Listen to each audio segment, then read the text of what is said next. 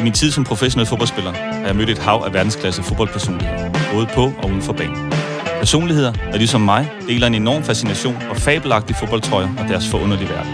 I denne podcast tages du med på en rejse, hvor jeg sammen med en spændende dansk fodboldskikkelse funderer over de fantastiske trøjer, som vi har tilkæmpet os igennem karrieren. Mit navn er Jan Mikkelsen.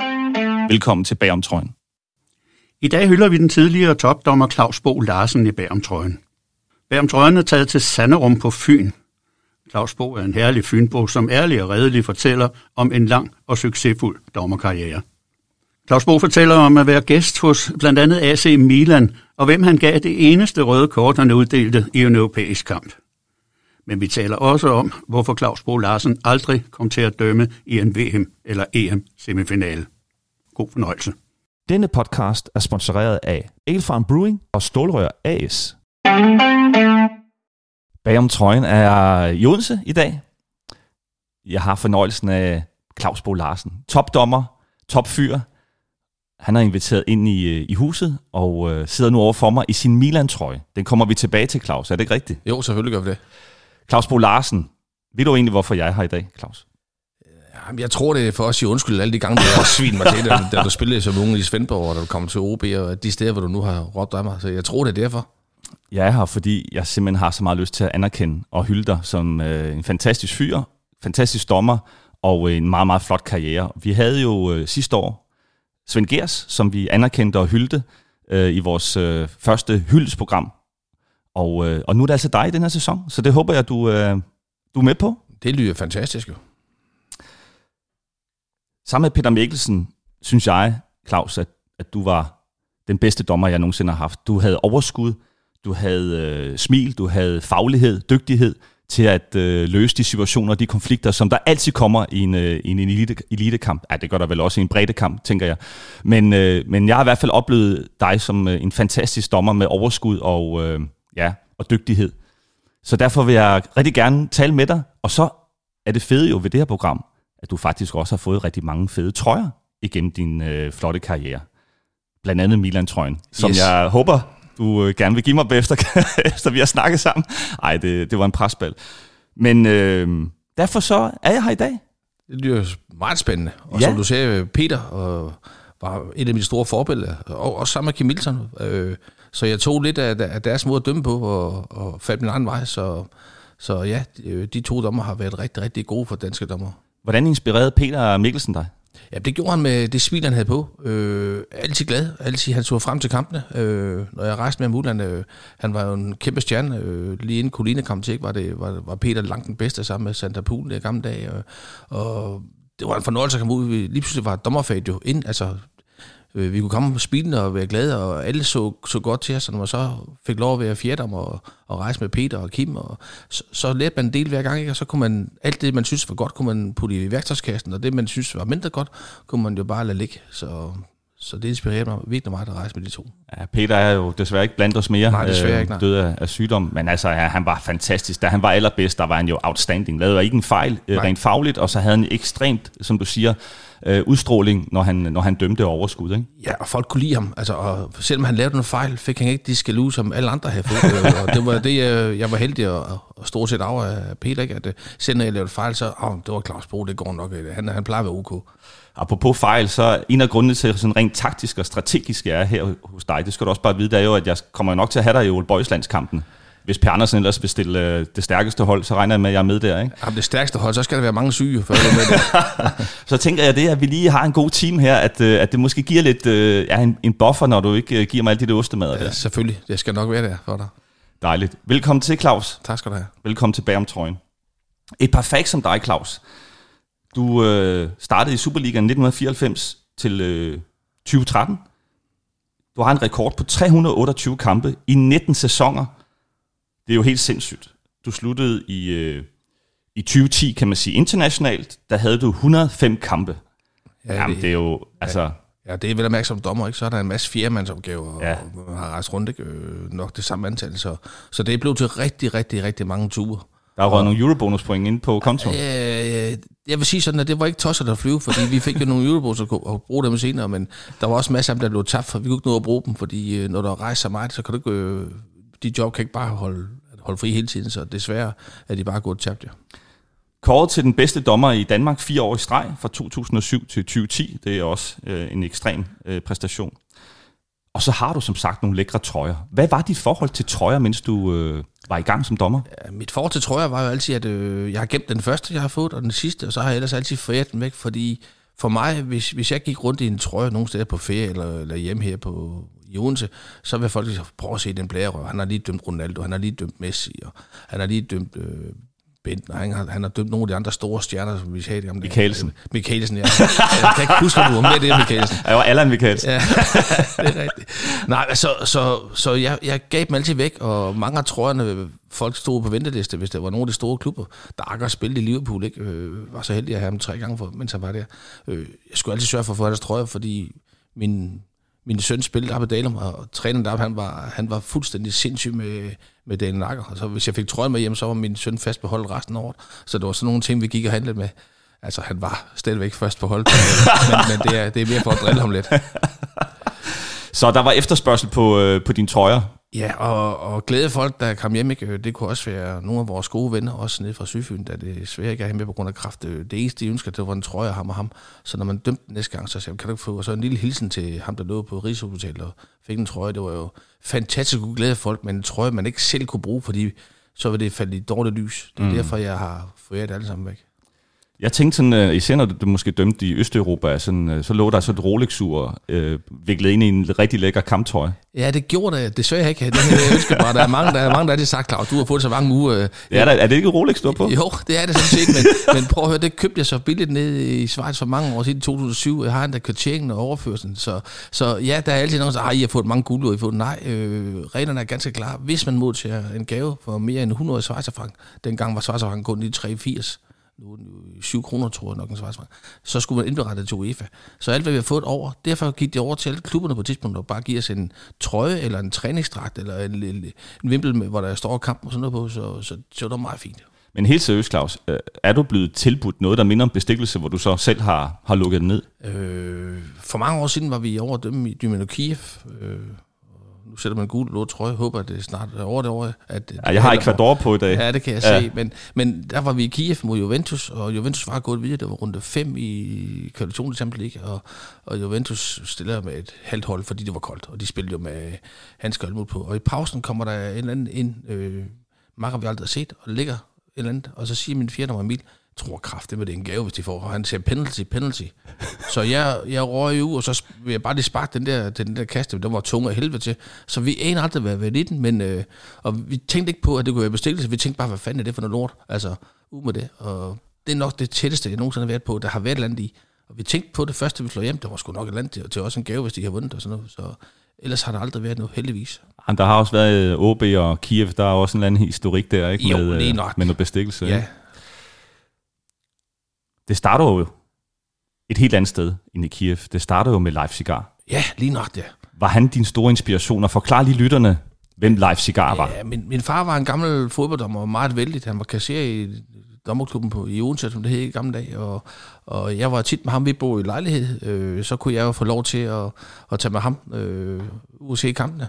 Og jeg var jo pivstolt, når jeg som knæk kom rundt til de på fysiske stadion, øh, Assens eller Skamby eller Nødeby eller sådan noget, og så siger hej Leif, rart at se dig. Og jeg kunne bare sige, og jeg tænkte, hvor, far, du, du er maskinarbejder, hvor har du så mange venner fra? Men det er, det er jo bare, fordi jeg er god til fodbold, de godt kan lide mig. Fordi maskinarbejder generelt ikke har mange venner? Ja, men du ved, altså, han, han, var jo ikke en, der var kendt for et eller andet. Altså, han var, ikke, han var, altså for at lave elevator, der, der mødte ikke ret mange. Du, du laver dem kun af de stykker jo. Så der er ikke nogen folk i som regel. Så han, han havde jo en kæmpe omgangskreds, og alle de, kunne også mærke de folk, der kom i vores hus øh, eller lejlighed i gang, de, de så op til min far, fordi han var han er alle ens, og tænkte, hold da kæft, sådan, det vil jeg gerne have. Og så dømte han, og jeg spillede jo selv lidt fodbold i OKS, var, og jeg fik mere skæld ud, når jeg spillede, fordi jeg ville ikke slippe bolden. Altså, jeg var den type, du har spillet. Ja, den type, du har spillet sammen med, at hellere tage 10 driblinger end kun en. Så jeg ville ikke af med den, for jeg var så glad for den fodbold, og så, så tog jeg dommerkort som 15 år, og jamen, så, så, var det bare den, så var det bare det, jeg gerne ville. Men du tog dommerkortet på grund af, at din far, øh, kan man sige, havde det også som en kæmpe passion. Ja, og fordi jeg kunne bare mærke, at han, han, han, han havde det godt med det. Han, øh, det var ligesom hans frirum, og han nød det, og var altid glad, når han skulle dem. Altså aldrig sur. Live Cigar, hvor kommer cigaren fra? Jamen, han røg jo nok øh, 15 cigarer om dagen, ikke? Øh, dengang han 15? var 15, ja, det gjorde han. Så han fik cigarer, og han, de kaldte ham kun, fordi han, han kunne sidde ligesom Egon Olsen og falde i søvn øh, med cigaren i munden. Lige så, og, Og tage den ind og ud af ja, han, munden? der? han kan snakke øh, også med cigaren i munden, altså det, så, så det er fantastisk. Hvordan var han, altså, da du selv begyndte så, øh, Claus Bo, med, at- med at dømme? Var han din øh, sparringspartner? Gav han dig feedback på, på dine egne øh, kampe? Ja, lige i starten sagde han til mig, husk nu, jeg har lært dig en ting. Du kan ikke være gode venner med spillerne. Du kan behandle alle ens, så de kan huske dig, men du kan ikke være gode venner med spillerne. Og de flinke dommer, dem tager det røven på. De dommer, der er lidt mere fornuftige og proaktive, og altid behandler dem på en ordentlig måde, altså ikke tæller ned til spillerne. Det er klart til, at det er grimt til dig, så må du give dem et grimt svar nogle gange. Men pas på, fordi hvis det er for tæt på, trænerbækkene hører det, og så du skal lige, lige tænke dig om. Så jeg fik selvfølgelig en masse gode feedback af min gamle far, det er der ingen tvivl om. Fantastisk. Han havde tid til at se dig dømme øh, selv, når han, kan man sige, selv var aktiv. Ja, det fordi han stopper jo, jeg tror det var i, lige kort tid efter jeg fik dommer, eller lige før jeg fik dommerkort, der var han udvikler, og så tænkte jeg, så tager jeg, så tager jeg hans kamp. Men så tog han rundt og så, og så mig, at han var udvikler. Og det var lidt problematisk, fordi når han selv kiggede på de dommer, jeg konkurrerer med at komme op, så, så kommer snakken jo hurtigt, ah, men det er jo fordi, det er live for søn.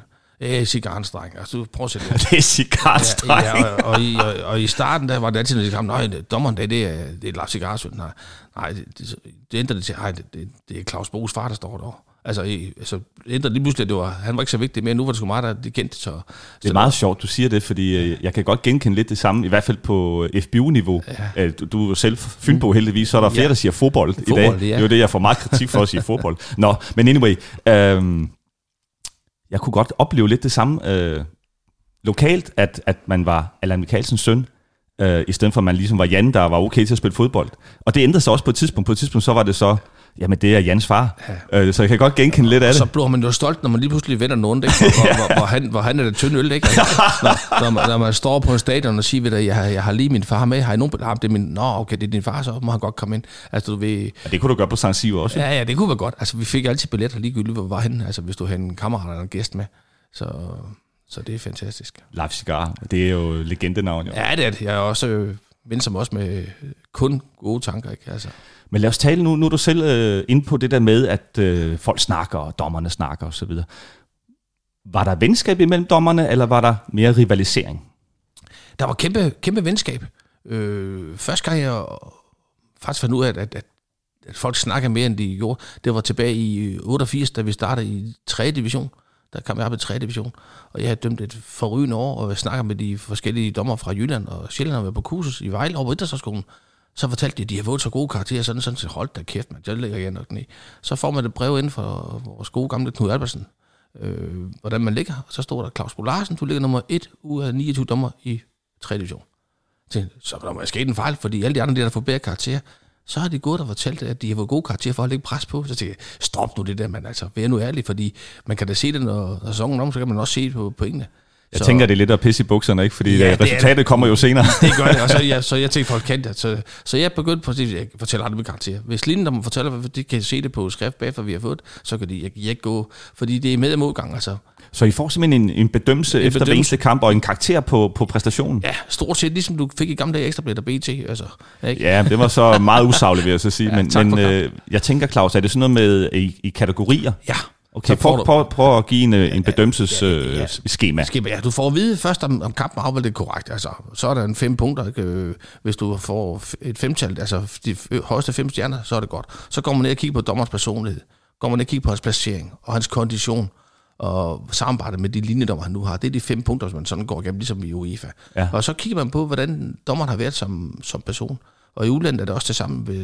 Og der gælder det jo om at der skal man være flink til den observ- altså smile til ham stort set hele tiden og sådan noget, for får du en, du kender, kan de godt finde en anden billede. Og hvis du som mig altid laver fis og blad, kan man også virke for useriøs. Så man skal virkelig tænke sig om, at man, man, man dømmer i den danske Superliga, eller man er ude at dømme i udlandet. Øh, Jamen, det er en god pointe, du, du har der, Claus Bo, ja. fordi jeg tænker, der er jo kæmpe forskel på øh, mindsetet i, i, hvordan man dømmer måske østpå, og så her i Danmark eller i, i England, ikke? i forhold til den personlighed, man netop kommer med. Lige nok det, men, men når, når, natten om er det faktisk sådan, at det er lidt nemmere at dømme i udlandet, for når du kommer til udlandet som, som dansk dommer, så har vi en kæmpe, kæmpe tillid, og de har kæmpe respekt for os. Altså. okay, danske dommer, de har ry for at være gode, så, så det var jo ikke, det var faktisk nemmere for mig at komme ud til udlandet og dømme, end at dømme de spillere, der havde hver eneste uge i Superligaen. For det var jo typisk, dengang, der var der Brøndby FCK, ikke? Midtjylland og sådan nogle andre hold, det var det, man havde flest gange, og de kendte jo ind til sidst, ikke? Og, og de kunne også blive trætte ind, hvis man havde dem for tit. Ikke? I Jylland har der måske, hvis du er heldig, to gange på et år, så er det nemmere, og de har jo kæmpe respekt. De vidste godt, nu kom der en dommer, og, og de har tjekket det. De ved godt, okay, ham der, han har styr på tingene, ham skal ikke, øh, og han er ikke så vild med kortene, så I skal bare gå til den, men de gør det på en fornuftig måde, og lytte til ham. Og, så derfor kom mange af mine kampe til at se nemme ud, altså. Og det er jo lidt mærkeligt, at jeg skulle have alle de nemme kampe øh, for UEFA altid, var der ikke sket noget i, så, så, så jeg tror bare, at jeg, jeg har været dygtig til at få spillerne til at spille frem for at være uvenner. Men man får nogle test på vej op i, øh, i rækkerne, gør man ikke det, Claus Bo? Jo, det gør man. Det altså, gør man, før man kommer op, netop øh, den periode, vi skal tale om, er jo øverste niveau i, i Europa, ja. i verden. Ja. Jeg tænker, altså, når man dømmer for serierne, og så op igennem divisionsrækkerne, hold kæft, man må stå model til meget, ikke? Det gør man også jo. Det gør man også, men altså jo, det spillerne og det vil de også sige, de vil hellere have en, en ung dommer, der, der kan følge med, og så lave en fejl, end de vil have det, vi kan en ringrav, som, som står inde i midten og ikke øh, bevæger sig. Altså, du kan tilgive så mange ting, hvis du står tæt på, fordi så er du som rent den klogeste. Og jeg deler, har altid delt banen op i tre felter. Der er et målfelt, et, et straffesparksfelt og et straffesparksfelt, og så den, det felt, der er ude for det tekniske område. De tre steder må du ikke lave fejl. Hvis du laver fejl i de tre steder, så har du ballade. Ja. Så modsat øh, trænerbænken, pff, ja, skidt jo, ingen kan se det jo. men, men problemet er, hvis du laver en fejl lige i det tekniske område, så står det to trænere og skændes, og så skal fjerdommeren til at tage over. Altså, så vær nu klog. Det er nu banen op i de tre ting. Der må ikke ske noget der. Og, og fordelen skal jo ikke køres lige uden for en felt. Der vil det hellere have et frispark som regel, for det er det dygtige.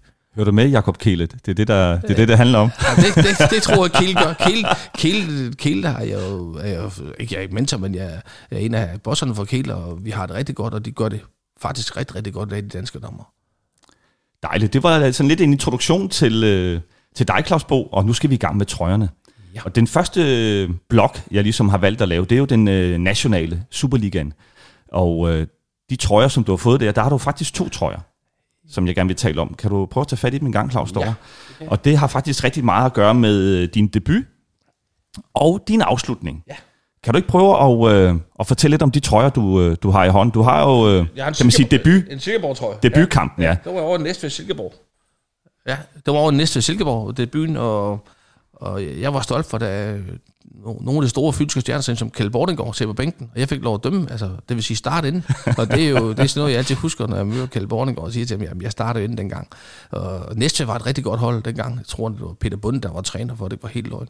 Øh, i Han er så træner igen, det går ja, i ja, går, cirkler, ikke? Ja, og jeg er heldigvis stoppet. Men, men jeg glemmer aldrig, at jeg kommer over til næste. Og der havde vi en gammel Superliga-dommer derovre, der hed Svend Christensen, som selv har spillet på landsholdet en enkelt kamp. Nu er han dygtig, dygtig dommer. Og jeg havde dømt suverænt godt, tænkte jeg. Jeg mener, jeg kommer til at give tre kort til, til, til udhold, og ikke nogen til hjemmehold. Og jeg synes, jeg var evig glad efter. Og han tog mig så, efter kampen, så siger han til mig, vi, lige når man lige gået op, ikke, så, Claus Bo Larsen, tillykke med debuten. Du dømmer pis godt. Men sørg nu for at dele zone og vinde lige. Det nytter ikke noget, at du kun giver et indholdkort. Du skal tænke dig godt om den. Du har styr på det, mand. Så Svend, det er kraftigt, det er fandme godt trick. Det har jeg sgu da ikke lige tænkt på. Altså, nu er det noget, du lander i tre kort til et indhold, og de andre ikke får nogen kan du nu finde en til den? Så gør det. Og det var det, var det, det, var, det var det, han lærte mig. Det er det, de gør i stort set i håndbold Det er det, der er sket over for mig nogle gange. Ja, vi skal lige give kort tabe, vi giver lige Mikkelsen. Så, nej, så, så jeg glemmer aldrig, at det var, det var fantastisk øh, at få lov til at have sit debut over i Næstved, som var fantastisk. Øh, det var et rigtig hyggeligt sted, der er de her mange mennesker. Men Danmarks mindste omklædningsrum, der kunne ikke være mere end tre mand i. Det kunne det ikke. Så, så det, var, det, var, det var vildt. Der er en skideskæg historie, som jeg har læst mig til. Du må gerne bekræfte den, det er, at du er jo faktisk på Storbæltsfærgen sammen med Silkeborg. Ja. Og du sidder oh. ikke lidt og, og gemmer dig, er det ikke korrekt? Jo, det gør jeg. Øh, fordi jeg vil helst ikke hilse på dem. Og problemet er så, at vi skal hjem øh, på Storbæltsfærgen. Øh, jeg var jo en fattig speditør og kørte i sådan en Toyota. og da de så kom, og bussen kom op ved siden af mig, og, og vi er hygge, og de, de vil gerne hilse på mig. De, jeg har døbt dem også i de andre rækker, så det var jo fint jo. Men øh, jeg skubber lige døren til, men nonnen sagde ind i, klik, sagde det, så låste Og jeg holdt jo forrest. Så vi måtte hen have faldt til at komme. så, så kaptajnen på DSB dengang, han sagde, at en unge mand, der har været over og kigge på lidt fodbold, blev lynhurtigt for fat i Falk, så holdt Falk det ud, så fik det mig endelig, det var fandme pinligt, mand. Ja, det er godt. Altså, det var en af de gange, jeg fik svedture, fordi hvis jeg ikke havde fået fald til at komme og bil, så skulle jeg sejle tilbage igen og frem til. Altså, så har jeg brugt min tid på det. Uh, og man kan kun spise én gang bikse med på Storbritannien. Jeg tænker heller ikke, at Silkeborg-drengene måske har fået mere respekt for dig ved at se dig svede foran, og, foran Toyota. De, de, har, de, har, de har grint meget over det, tror jeg. Det var din debut. Det er jo umuligt jo. Altså, så går der jo 327 kampe. Øh, hvordan, hvordan skal jeg nogensinde kunne ramme din øh, nationale karriere ind? Det, det er jo helt umuligt, Claus. Så jeg har valgt en anden strategi. Ja. Jeg har faktisk valgt at lave sådan 10 hurtigt til dig. Ja. Øhm, og jeg håber, du er med lidt på line. Selvfølgelig. Øh, sådan lidt hurtigt øh, svar lige fra hoften. Ikke? Ja. Vi starter. Og det her, det er kun Superligaen, fordi vi kommer til at have det samme med din internationale karriere. Godt. Største brokrøv. Ah, Brian Sten. Brian Sten. Ja. Han er også tit med i stålet. Han, ja.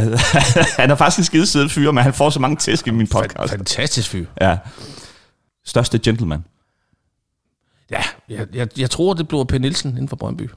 Åh, oh, det er lidt overraskende. Ja, men det er fordi, han... Øh, han Ikke at Per, der er noget galt med Per, nej, men han er også en hård fætter, Ja, ikke? det er han jo, men han, han øh, tog og gav et godt hjert. Altså, han var, altså, hvis det gik til ham, så fik det igen. Ellers var han, han, hans fokus var altid på bolden.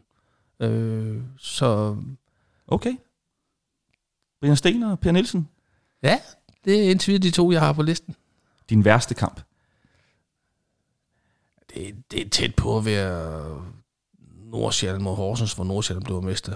Hvorfor? Og jeg overser det største straffespark, der man måske kan se. Og det er et AGF-mandskab, som uh, bliver lagt under pres fra start af. Fantasifuldt Grønkær med hælen. Og det er over god plads. Det er godt lavet. Der er straffespark. Sådan så det i hvert fald ud i min optik mod uh, Vingård. Det er lidt sent i din karriere, ikke? Ja, det er til allersidst, ikke? Jeg, jeg fik kampen på stort set afbud, fordi jeg havde fri. Øh, og mentalt var jeg sådan, okay, der, jeg er fri, jeg har, jeg, har, ikke- jeg har ikke flere kampe til sæson. Og, og så to dage før blev jeg og sagde, selvfølgelig vil jeg dømme den jo.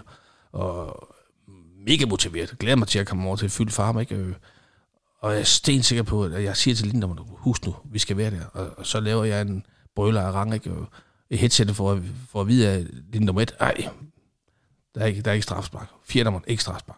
Så står Niels Søgesen, Fynboen, modsat. Han står altså 60 meter væk. Klokkeklart strafspark. Men der er vi jo gået i gang igen. Ikke? Da vi ikke var, havde vi haft var dengang, så har jeg, så har jeg haft det bedre. Altså, ja. Men, men det, kan- det kan ske. Og heldigvis, jeg vil sige, da vinder Nordsjælland 3-0. Ikke? De bliver mester den det, aften. Jamen, det har ikke været til at bære, hvis, hvis det var min skyld, der havde lavet sådan. Altså, uha. Altså, så har Julemand nok aldrig hilst på mig mere. Altså.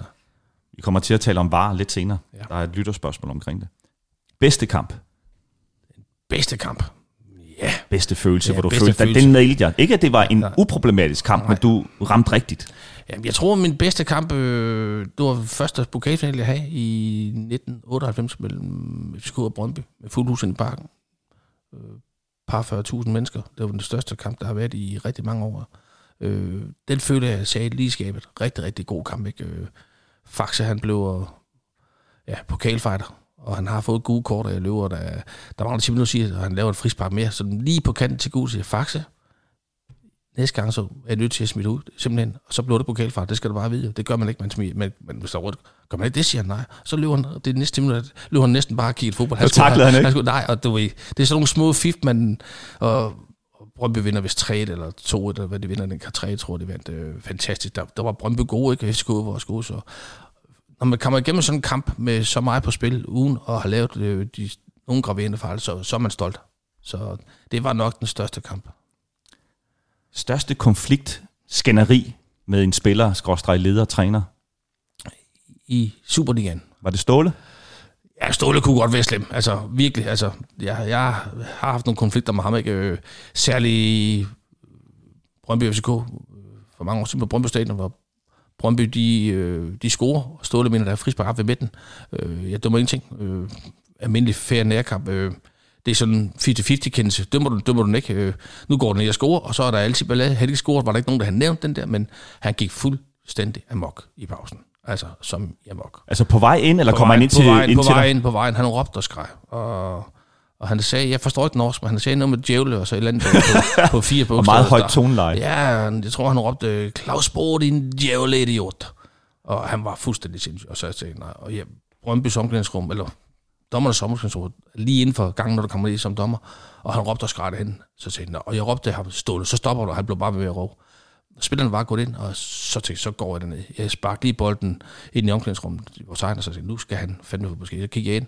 Han lukkede lige døren i hovedet på mig, og så fløjte jeg bare lige to gange, og bankede på. Her Ståle Solbakken. Et eneste ord for dig i anden halvleg. Så er du væk fra trænervagnen. Kan du forstå det? Der, var, der blev ikke sagt noget som helst. Den. Og ingen sagde, ikke nogen FCK, og jeg kender jo en masse spillere selvfølgelig. Og han sagde ikke noget, så siger Ståle, kan du forstå det? Ja. Så stod han ude i de næste 45 minutter som stenstøtter, bare kigge ind, og han, han stirrede mig, ligesom sådan, han kiggede bare på mig hele kampen. Der, der havde vi en konflikt, og, og bagefter kommer selvfølgelig en pres, når de vil have at vide, hvad fanden sker der, fordi jeg er jo også under pres. Altså, det er jo, altså når du prøver at gå, så ved du godt, du skal være der, du skal fandme, og du må ikke have fokus på alle andre end spillet. Og han må ikke stemme fokus ud af bænken. Det er vigtigt, at jeg har min fokus inde på banen. Og så siger, øh, da vi kommer ind bagefter, kommer tv, at de vil have at vide, der er sket andet, og, og vi kommer i studiet, og så siger det, hvad Claus, så skete der i pausen? Der skete ingenting, var det, nej, nej, der var en spiller, der lige skulle ordne nogle snørbånd og sådan noget, så det, det styr på det. Så tager det stål, og han siger det samme, at nej, der er ingen problem, der var styr på det. Men stadigvæk, han var jo tosset over, at de havde tabt 1-0, og de tager 1-0 på det, på det mål. Og det er sådan, altså, siger, næste gang vi møder dem øh, på samme måde, øh, hen og sige god kamp. Altså, vi må ikke bære af, hverken som dommer, eller som spiller, eller træner. Men overvejer du i den situation, Claus Bo, at gå over til ham og ligesom øh, prøve at udrede det og prøve at forklare det fra din side, eller tænker du, ej, det, det, det var sgu ham, der gik over stregen. Øh, den, den, den er vi simpelthen nødt til at fikse næste gang. Ja, men han, han var gået langt over stregen, ikke? Altså, og normalt havde vi, men det, han, de var også presset, fordi det er jo mesterskab, de spiller ham, ikke? Og, og, og en kendelse, jeg, forstår, jeg forstår godt, jeg må køre, men han kunne have klart det bedre ved lige at banke på i pausen og sagt, Claus Bo, det er kraft, det med, så har jeg købt den, så har vi fri for at lave alt det ballade. Altså, Okay, Ståle. Bedste råd, du har fået? Det bedste råd var faktisk at øh, altid behandle de store stjerner på samme måde som de små stjerner. Og det vil sige, når vi inden kampen hilser på spillerne, det er jo lidt noget, at når nu den største stjerne kommer hen, når man bare lige... Øh, det kunne være Zuma i FCK i gamle dage, eller det kunne være Ebbe Sand, når de spillede, eller de andre. Ikke bare stå, fordi de, man ved jo, når man hilser på dem, så, så er det på tv. Det ved man. Øh, det er jo dem, de zoomer ind på. Så er du nødt til at smile til ham på samme måde, og give ham hånden på samme måde, så du giver den nye 18-årige spiller lige kan på holdet. Altid behandle alle, så de ved, at øh, der er styr på tingene. Værste oplevelse uden for banen? Ja. Er der nogle fans, der har fået fat i dig? Et eller andet, altså, som altså, har gjort... Lige, øh, lige efter en kamp, eller hvad? Lige, nej, sådan bare generelt. Det kan jo være, der er nogen, der, nej, der har set, set sig sur på dig. De værste oplevelser er, at, at de, de der telefonnumre, man har ringet, altså, det ringer om natten eller et eller andet, og så står de pissefuldt andet sted, og så enten er de pisse sure, eller også vil de have et spørgsmål til noget fodbold, fordi så kunne de lige finde mit nummer og sådan noget. Øh, Det har selvfølgelig været, været træls, ikke? Øh, Og så er der selvfølgelig også kommet nogle trusler nye af, du er kraftig, men du færdig næste gang, du står på det stadion her. Ah, Og man okay. ved godt, de er jo fulde mennesker og sådan noget. Altså det, det, det må man ikke gå og tage så meget for, fordi hvad de råber på stadion, det ved du selv, øh, når du spiller i udlandet. Altså, så det, det, det har jeg ikke taget så meget, så det har ikke været det store i det. Okay. Bedste oplevelse uden for banen? Hvor du måske er blevet lidt overrasket over, at der Ja. kommer nogen og netop anerkender dig og, og, og, og lykønsker dig med en Jamen, god øh, præstation. det, det lyder lidt tosset, men, men der, der, er altså rigtig mange klubledere er fantastiske til at komme ind. Altså, om det var i gamle dage øh, Per Bjergaard, eller det var Don Ø, også selvom de har tabt, kom ind. Altså, så, så bliver man glad, når de kommer ind, selvom de har tabt og siger, super god kamp i dag. Øh, de kunne også komme ind og sige, hvis de har vundet, og sagt, det var fandme ikke din dag i dag. Altså, så noget, det, tager, det har jeg respekt for. Øh, og og det, er, der- det er der heldigvis rigtig mange klubledere, der er gode til. Det værste er, at hvis klublederne kun kommer, når de, når de tæver. Altså, det, det, det, det, det er, det er no-go i mine øjne. Altså, vi ved jo nogle steder op nordpå, hvis, hvis de har tabt, så kampen sammen med altid skiller os ud. Nordpå, ja. hvem er det? Jamen, det er bare op nordpå. ja, det, Er det OB? Det, det, er en gamle sportschef i OB, ja. Ja. ja. Han kom jo altid kun, når de har tabt. Altså, til at starte på. Han blev heldigvis bedre. Øh, En god Lyngge Jacobsen. Lyngge, Lyngge på sin gamle dag, men han var jo altid, altså, og jeg tror ikke, han tænkte så meget over det, men han skulle lige af med sine frustrationer, inden Ja. ja. han gik op til, i Viblavn, så snart, så han gik altid ned til os lige, så skulle vi lige have han, og Ja, men de var sikkert nok uheldige i hans øjne nogle gange, men, men det var bare lidt dumt fordi han var jo i bund og grund jordens rareste mand, ikke? Altså, Mm. Kedeligste stadion. det, kan- det var, i gamle dage var det her følge. Ja. Jeg følte, jeg var kraftig med Kiel, jeg kom over til. Altså, det var det. Det var, det var ikke det samme. Øh, og jeg er nødt til at sige, at AGF kan også være Kiel, fordi det er den store sendersbane. Altså, øh, det, det er bare ikke det samme. Men Herfølge var, altså når man skulle have Herfølge, men det var også det sværeste, for det kom til at have følge. Og du lige har været ude og dømme en kamp i Champions League, så forventede jo folk, at du var klar.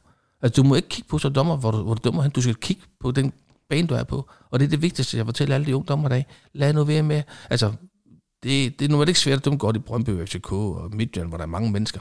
Men hvor der er få mennesker, det er svært, fordi så kan du høre alt, hvad de råber jo. Altså, det, det skal man lige tænke på. Det er, jeg tror også, I spiller hellere vil spille på et fuldt stadion, hvor, hvor I kan få lov til også at sige til modstanderne, hvad I ønsker nogle gange. Øh, du har en god pointe der. Det er jo, det er jo nogle gange svært at spille et sted, hvor der, hvor der er så stille, at man kan høre hver eneste ord, der bliver sagt, eller hvor der ikke er noget øh, atmosfære og energi, der ligesom giver dig det sidste Ja. 2-3 procent. Ikke? Ja, og hvis kampen er, for, afgjort på forhånd, at det ene hold er rykket ned, og det andet, det er, så er det også kedeligt. Altså. Men, men man er nødt til at være der, fordi du skal møde de spillere igen, måske om tre eller fire uger, ikke? Øh, Fedeste stadion. i Danmark. Ja, i Danmark. Ja, Brøndby er jo et klassisk også fordi det, den har den historik, der har, og, og der er altid gang nede i, i, ved deres fans, ikke? Altså, det er jo det, det er helt vildt så meget larm, de kan lave. Altså, det her så parken er jo klart det bedste sted. Parken kan være nogle gange for stor, hvis den er fyldt, og Brøndby, de har jo stort set to tredjedel kapacitet fyldt hver gang, og det betyder alverden. Og det er nemmere at rende rundt inden og, og have det godt på sig selv, når man, når man kan høre, at de synger og råber, fordi de synger og råber på Brøndby. Det er sjældent de skandaledommer. Det kommer jo en gang imellem, men så skal du, så skal du også have været dårlig. Ikke? Har, de, har der været en sang med dig, hvor de, hvor de tog fis på dig? Ja, de, de er altid synget, at det, det, dommer, dommer, vi ved, hvor du bor. Og så kommer der nogle udtryk, som de vil fat i min mor, ikke? Altså, så, Rave bakken, ja, la, ja, la, la, ja, ja, du ved, sådan, at sådan har det jo altid været, men altså, det, det gør ikke alverden, altså, det, det er jo fedt jo. Altså, øh, men det er ikke altid, vi dommer, vi hører det inde på banen. Vi- har en linjedommer, som har været med i rigtig mange kampe, også her fra Fyn her. Du kender ham. Jeg vil ikke lige nævne hans navn, for det er synd for ham. Øh, og han har altid sagt, øh, vi sidder oppe i Skotland en gang, så sætter han en udvikler, han er gammel linjedommer, så spørger min gode ven om, hvad, har du været i Danmark? Ja, han var over til Brøndby Kiev. Nå, siger Ole. Så det er så Ole V, jeg er nødt til at sige. der, der, der, Ole- der gav du lidt for meget. Ja, det gjorde jeg. Så siger Ole V, min gode ven, hold kæft, det er den sang, der de synger på Brøndby Stadion. Hvad for en sang? De synger altid Brøndby, Kiev.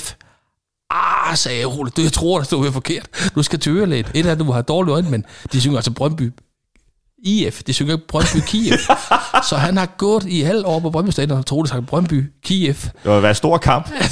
Det må man sige, så det er jo det er sådan nogle ting, man... Det er sådan noget, der, altså, det er jo helt vildt. Det hjælper, kan- at man ikke kan høre som dommer. Ikke? Ja, jo, jo, store øjne og små ører. Det er, ja. det er vigtigt. Det var faktisk din øh, karriere, de der 327 kampe, vi lige prøvede at opsummere. Ja, er, det ikke, er du ikke okay? Det, jo, altså det var faktisk 329, fordi jeg havde den der Brøndby, øh, OB Brøndby-kampen. Den er det bare givet mig en hel. Den fisker, han dømte, dømte af en gang. Ah ja, Der den har jeg du der- ikke fået. Der, jo, jeg fik, men det står ikke på nogen steder. Nej, fordi var, jeg har jo tjekket, ja. jeg var bare dømt i 29 minutter, så det var fint. Så der, der takker jeg stadigvæk fisker, for jeg fik lov. 329. Så. Ja, ja. Øh, du skal have fat i en uh, trøje mere. Nu havde vi lige fat i Silkeborg, som uh, repræsenterede din debut. Hvis du er sød at tage uh, FCK-trøjen, Claus. Ja.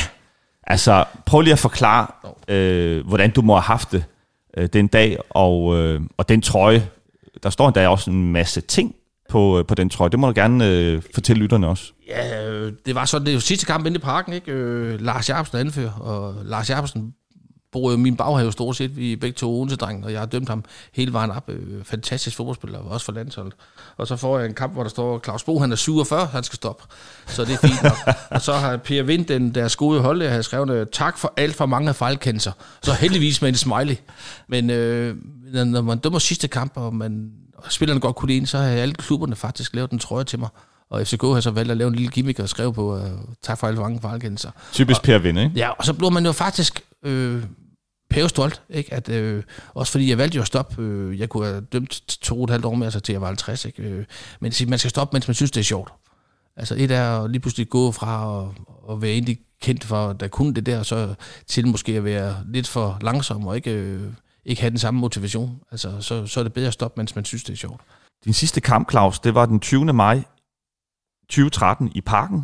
FCK mod Sønderjyske. Den bliver 1-1. Du giver et af dine sjældne røde kort. Ja, og det, jeg var faktisk rigtig, rigtig, rigtig ærgerlig over det. Men jeg vidste jo, at, øh, at folk vil jo... Ja, man blev husket for det sidste ting, man laver. Og, og der står 1-1, og FCK er mester jo. Og Sønderjysk ikke rykke ned, så det var en kamp, jeg selv havde bedt om at få faktisk. Fordi de var mester, og Sønderjysk så jeg vil ikke have noget ballade. Så sker der bare det, at øh, klart om jeg har fået et gode kort øh, 20 minutter før, og så har Sønderjysk et af deres sjældne gode kontraangreb. og så river, så river han bare lige pludselig en spiller om guld, klart om Og han har guld i forvejen. Så jeg er nødt til at gå over og give ham gult rødt jo. Og det er, hvad der kan ske. Han, det var hans sidste kamp for klubben, øh, så han, han skulle lige væk jo. Men øh, det er lidt trist jo, men, øh, men hvis jeg ikke havde gjort det, så var jeg blevet husket for ham, det der bare vil være altid gode venner og ikke, ikke tog de rigtige beslutninger. Så jeg var nødt til bare rødt. Slut. Nå. Efter kampen øh, kommer alle FCK'erne ind, og alle kommer ind, og Sønderjysk, og Henrik Hansen, og alle, alle de gutter, som jeg har dømt så mange gange, og der er jo alle mine gamle dommerkolleger ind. Så vi var flere mennesker i dommerrummet, det nogensinde været. Vi stod som sit i tønden, og så klarede de, at komme ind. Øh, altså, jeg, Brasilianer. Kan så trøjen over til mig og siger, men så vil han have en Van Branca, han får en Van Branca, og så får han det røde kort, hvor jeg skriver på, at det er en gave fra mig. Så, så det, var, det var en god gimmick. Altså, de var mester. Alt var, alt var sjovt. Ikke? Altså, forstod mig ret. Altså, man skal også kun lave fis og ballade, når, når alting er overstået, og der ikke er noget ballade. Så. Det var en god lejlighed for en god at hylde dig også, ja, ikke? Og, han lave var, noget fis. Og han var, han var faktisk glad for det røde kort, og han, han fik det med, så, så nu mangler det røde kort. Så. Vi sidder faktisk også foran Fender Branca. Skal vi lige tage en ja. uh, skål, ja. skål? skål? skål? Tak for, at jeg må komme her. Selvfølgelig da.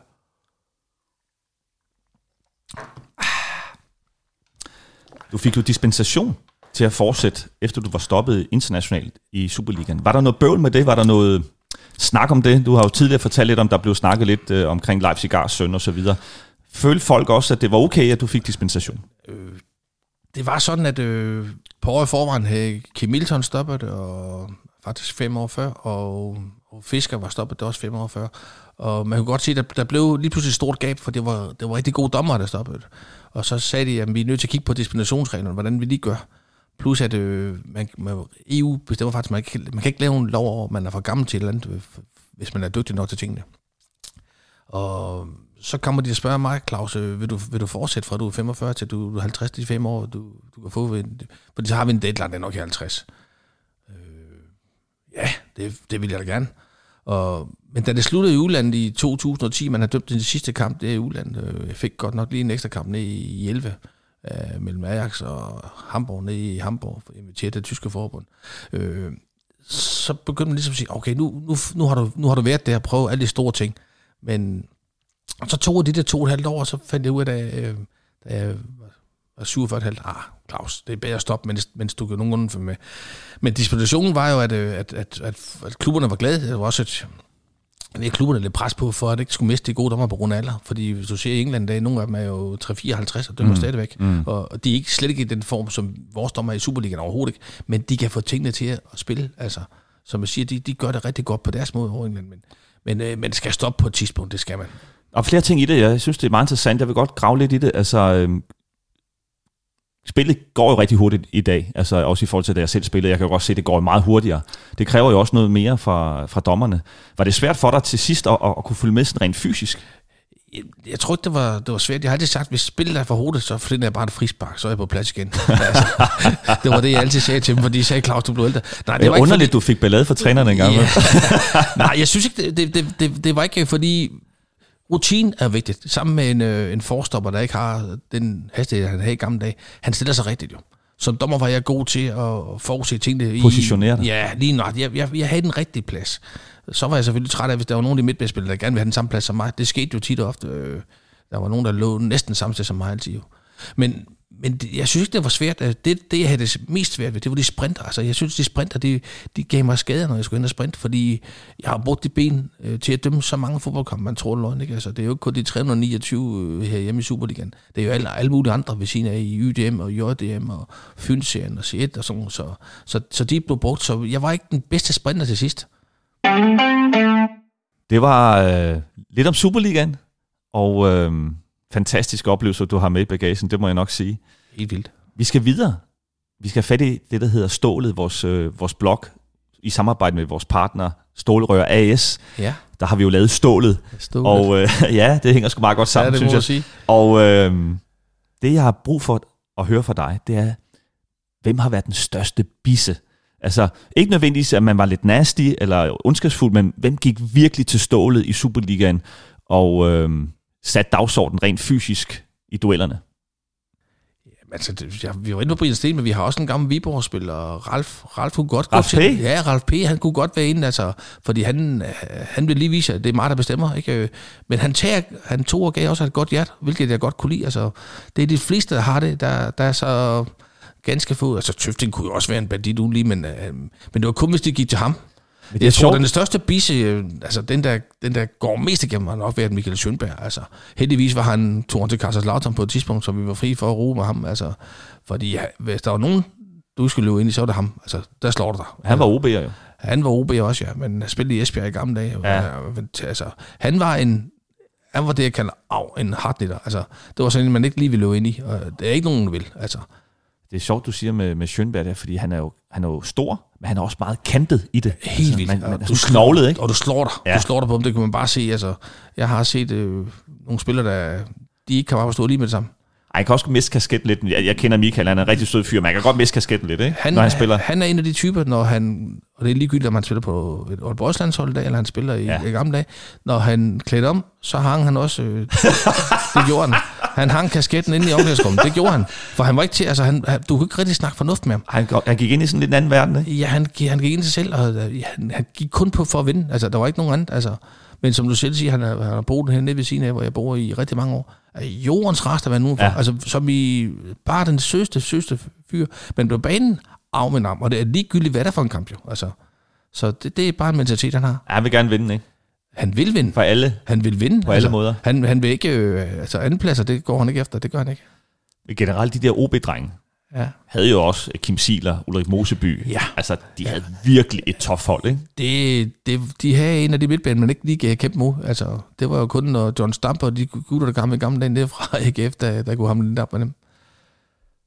Her til aller, aller sidst, Claus Bo, så øh, skal jeg fortælle dig, at vi har et øh, samarbejde med Ale Farm Brewing. Ja. Et øh, dejligt øh, lille bryggeri i Greve, som øh, laver en bag om trøjen øl.